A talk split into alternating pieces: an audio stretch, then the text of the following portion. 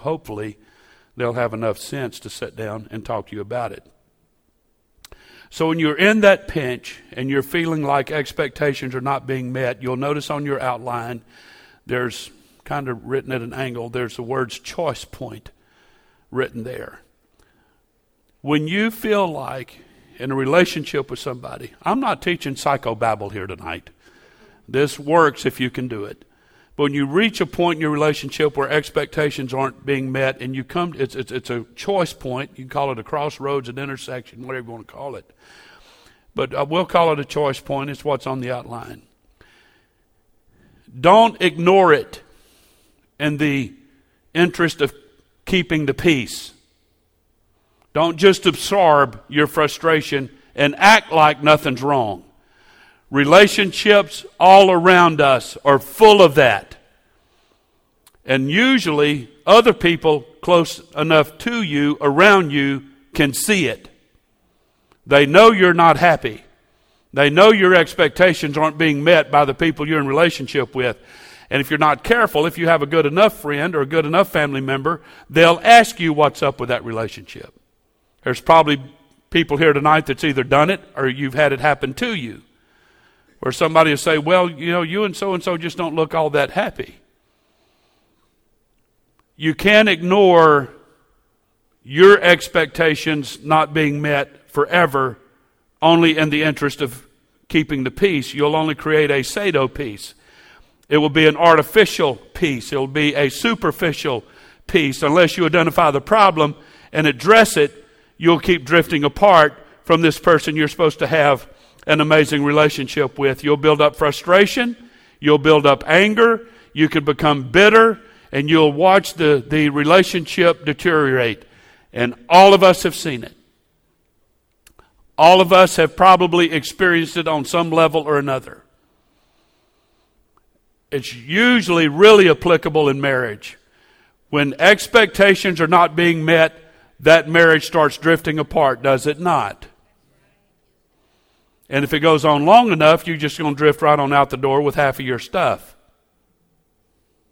And I've seen it happen all of my life. And I'm going to tell you right now, I don't know of any marriage that's easy. I don't know of anybody that's easy to be married to. Everybody has marital issues.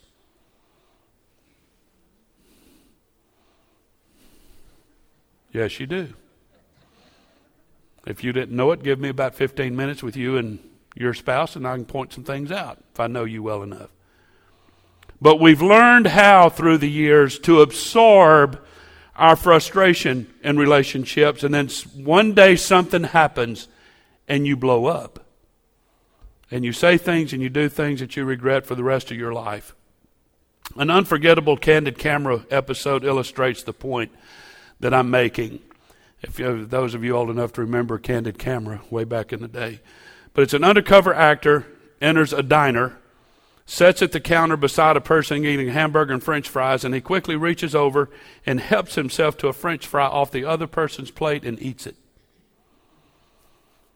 The man who had his french fry stolen notices it, frowns, but don't want to cause a conflict, not a big deal, turns away and ignores it.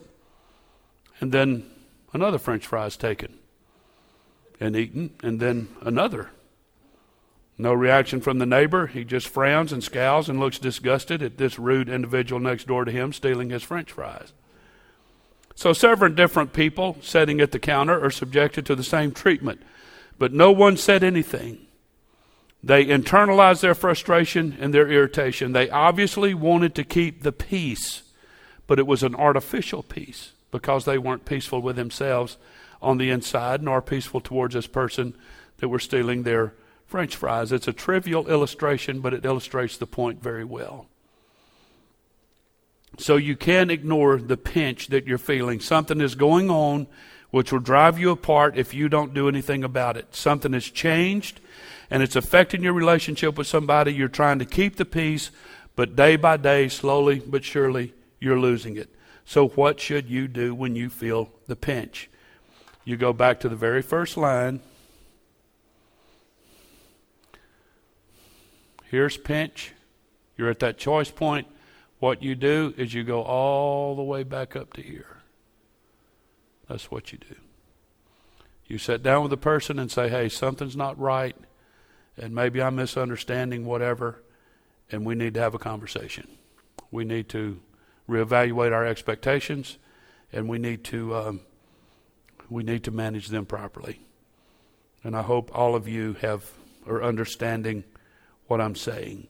So you don't just talk about expectations in general, but you have to be specific about what's bothering you. What has caused you to feel like there's a change in that relationship? It could be time spent together, it could be curfew with your kids, or any of the categories that you've come up with with expectations, and you renegotiate the, the expectation that fits in that category.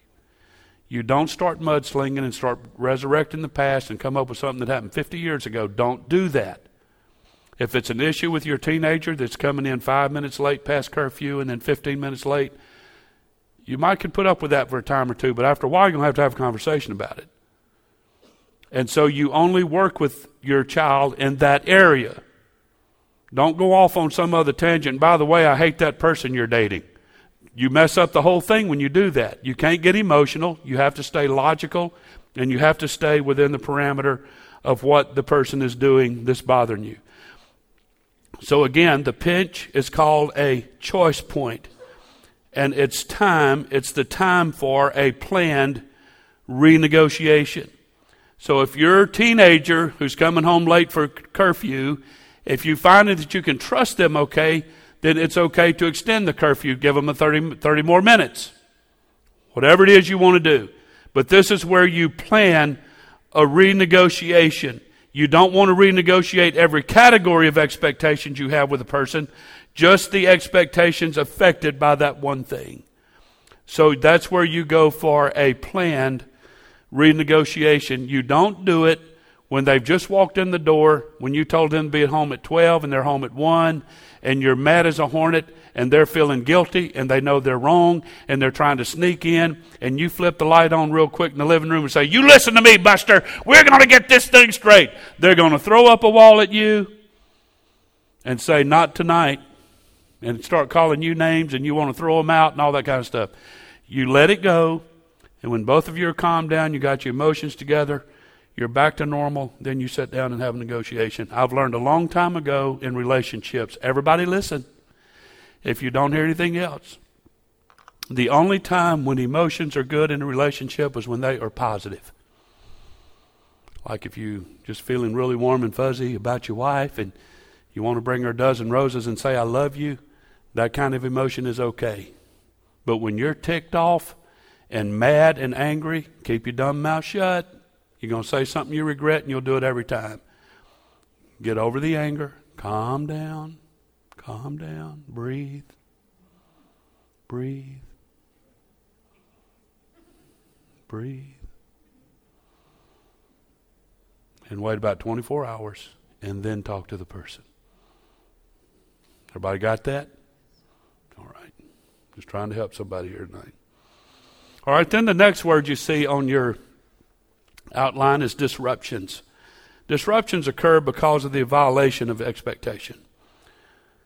Disruptions in relationships cause it's more than a pinch. You know, a pinch is you just feeling like you're you're coming out on short end of the stick. A disruption is more severe than that. Disruptions in relationships in this context causes anxiety. It causes resentment. It causes you to blame. It causes guilt causes anger, bitterness, just some of that real unhealthy stuff in relationships that don't need to be there, does not need to be there. So, far too often, this is when the pastor or marriage or family counselor usually enters the picture. There have been months and even years by now of unmanaged, mismanaged expectations. They are, there are now emotional bruises and scars, shattered dreams, and a devastated self image. This is usually, I'm describing usually what walks into my office in a marriage or in a family situation. It's not the person in the pinch, those are easy. And I very seldom hear about anything of people caught in a pinch. But people caught in a pinch will let it go. They have people, humanity has a propensity to let things go like that because I don't want to I don't want to mess up the peace in our home and I'll just put up with my stupid husband doing all this crazy stuff. All you're doing is prolonging the inevitable because sooner or later it's going to come to a head. Does everybody understand? It's like that big giant zit.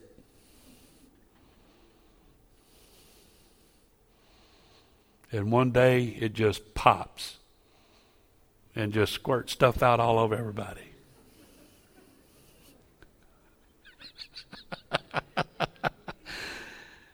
Y'all are so funny. People are going.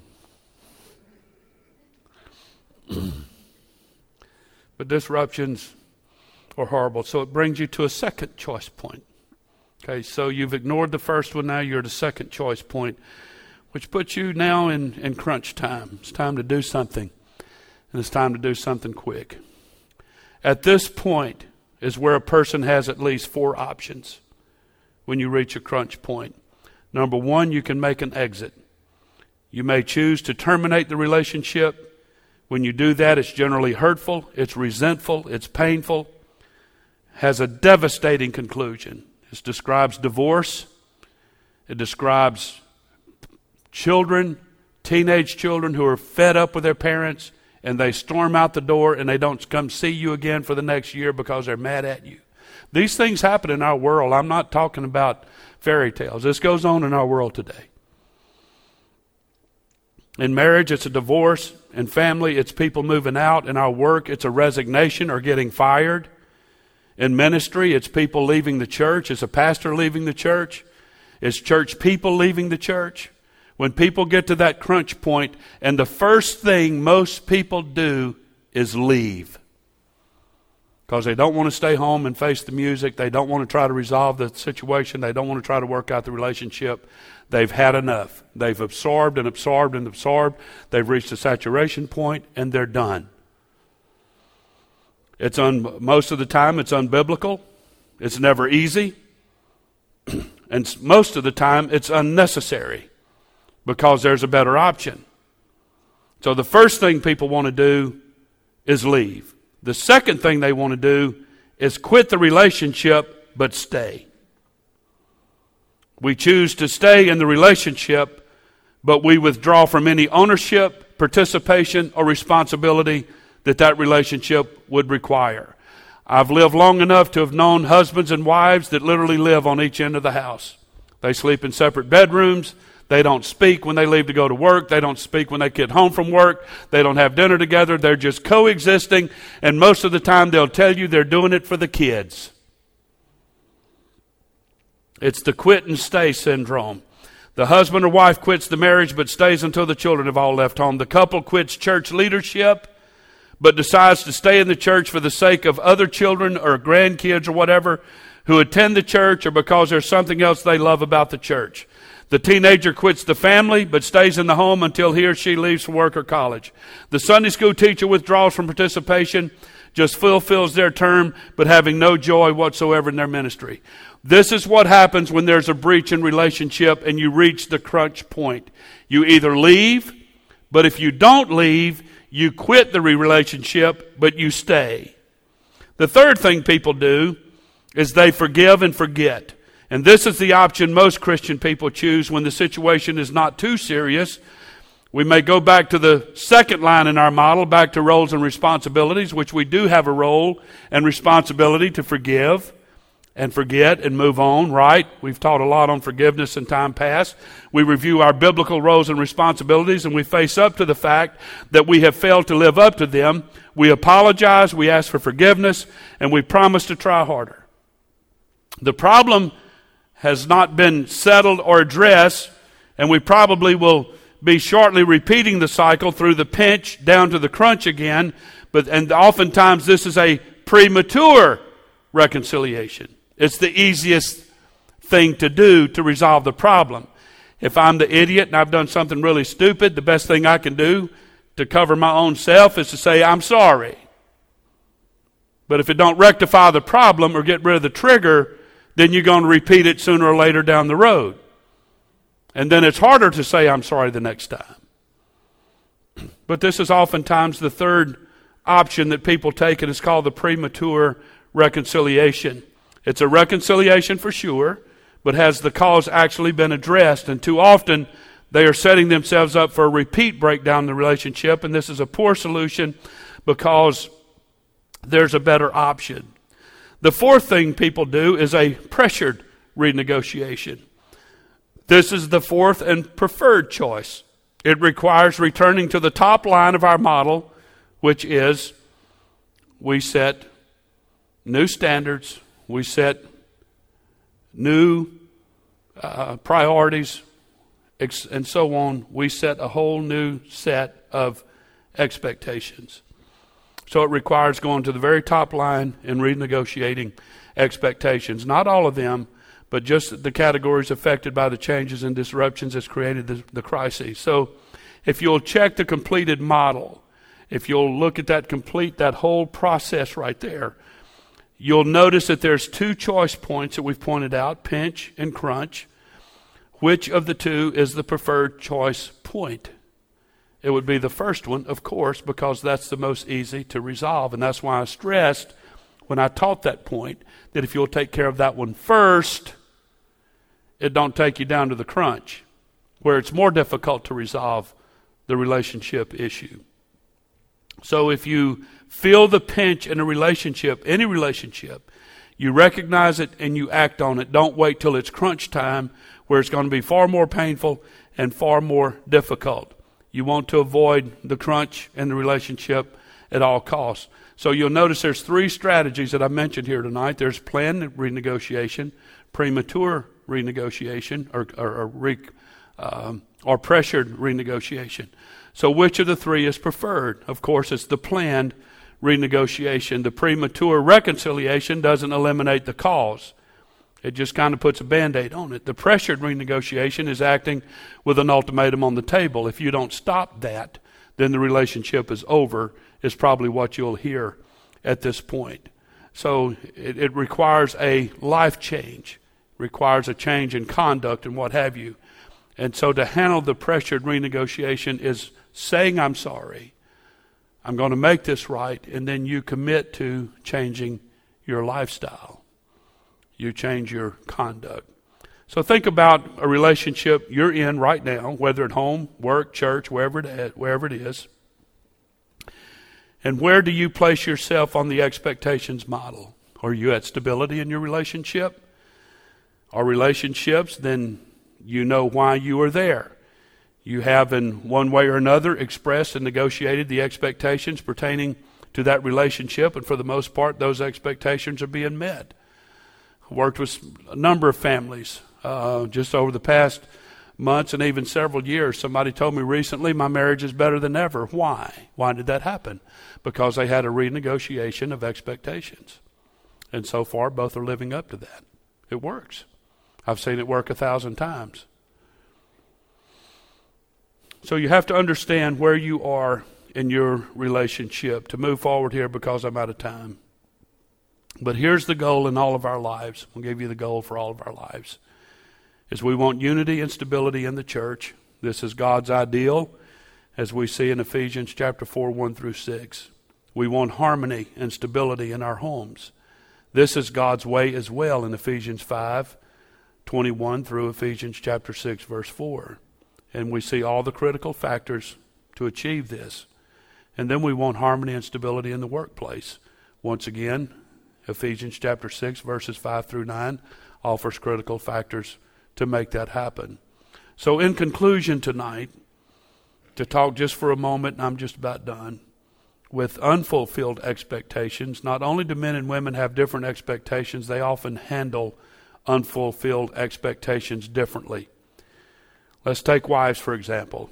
Uh, Marty Stowell, in his book called Promises, Promises, writes this a wife has assumptions about time with her husband, about money, about meals, and about the children. Her husband has different assumptions.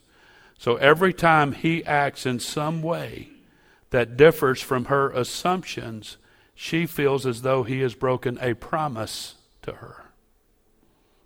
And so that's the conduct and the attitude that she will manifest towards him, so she quits trusting him and so on. When there's never been expectations set and there's never been any communication about it.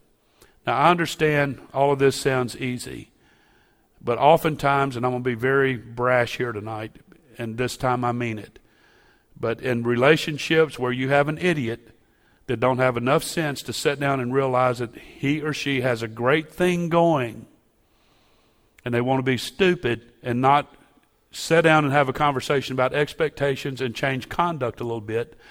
I've seen it. I've seen it where people won't sit down with the person they're with and work out expectations. They'd rather leave and start completely over with someone else and go through all the junk of divorce and child custody and child support payments and all that because somebody's going to be a moron and not sit down and keep what you got. And with a little bit of work and a little bit of effort, you could. I've never understood it, still don't understand it. I'd rather throw the towel in on my wife or husband and kids and leave and go find someone else and start completely over with no guarantee of not having the same exact trouble surface again. We need to learn how to manage our relationships and the expectations in those relationships. And it's fair for people to have expectations. So, the wife in this particular illustration, the effect is she feels betrayed, she feels crushed. This, of course, is not really the case. What has happened here? There was a, there's been a failure to express, discuss, and negotiate and agree upon a set of expectations in these categories. So, Think of the damage done when a wife thinks her husband has broken a promise. This can all be avoided through the management of expectations. So, how do men characteristically handle unfulfilled expect- expectations? Where the wife feels like the husband's broken promises with her, the man feels rejection from his wife. Feels neglected, usually withdraws, or he'll become more aggressive, or he'll re- redirect his energy to his job, to a sport, to a hobby. All of this can be avoided if you'll just sit down and have a conversation, a mature adult conversation about expectations. So, if you would, keep that outline and refer to it periodically and just evaluate your relationships with people as to where you're at in this model. It's a great model to use for the future. Keep it handy, keep it in your dresser drawer, wherever you want to keep it. But keep it where you know where it's at. And you can evaluate your relationships with people, and hopefully, the people that you're in relationship with is mature enough, smart enough to sit down and have a conversation with you so that you can get the most and the best out of your relationships. Everybody said amen. I hope this helped somebody tonight. If it didn't, you're almost beyond the reach of help, period. Because it's pretty simple. I didn't mean that was just a joke. I didn't mean that you're really beyond help, even though you may be, but I don't know that for sure. So I'm not going to make a blanket statement about anybody. So anyway, well, God bless you. You're dismissed from your seat, and it's 8:27, so y'all owe me three minutes. Y'all get up. You're dismissed. If y'all want to sit here for a while, I can keep going. God bless you, folks.